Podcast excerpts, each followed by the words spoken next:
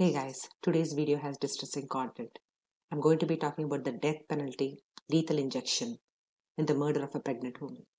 I'm talking about Lisa Montgomery, who was executed yesterday by lethal injection in the US. Her crime? Lisa had befriended a lady, Bobbie Jo who was pregnant by eight months. And a week before Christmas in 2004, Lisa strangles Bobbie Jo and cuts open her belly and removes her eight month old fetus and starts parading her as her own child. Bobbie Jo bleeds to death, and the police eventually catch up to Lisa. Lisa was the first woman to be executed by capital punishment in 70 years.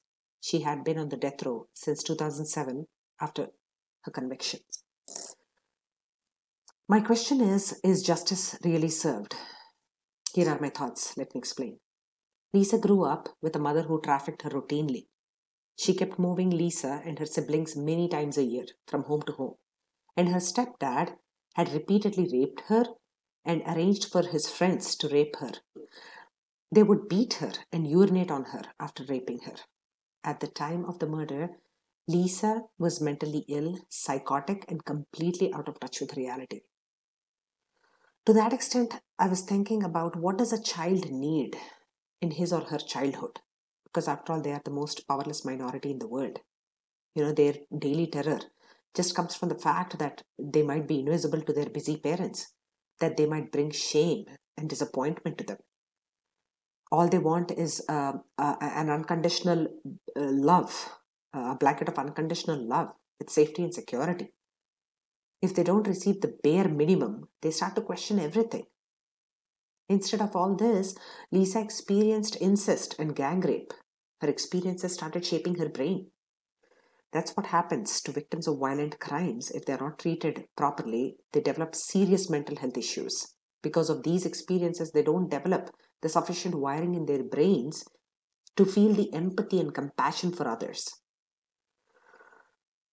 Lisa has been let down by all the people that she should have trusted growing up her mother, her father, her step parents, her family, her school teachers, the police, the society, government. The list goes on and on. See, I'm, I'm, I'm not trying to um, condone what she has done. Of course, she deserves the punishment she received uh, by having to stay behind bars. Um, but um, and um, Bobbie Jo's family, Bobbie Jo herself, during the last moments of her life, uh, what she experienced is just unfathomable. Instead of giving her the death penalty when she's psychotic and out of touch, and is probably not even willing to take ownership of the crime that she has committed, can we be using the lessons from her life to rehabilitate ourselves um, if we are victims of violent crimes like uh, mental health abuse, physical abuse, psychological abuse?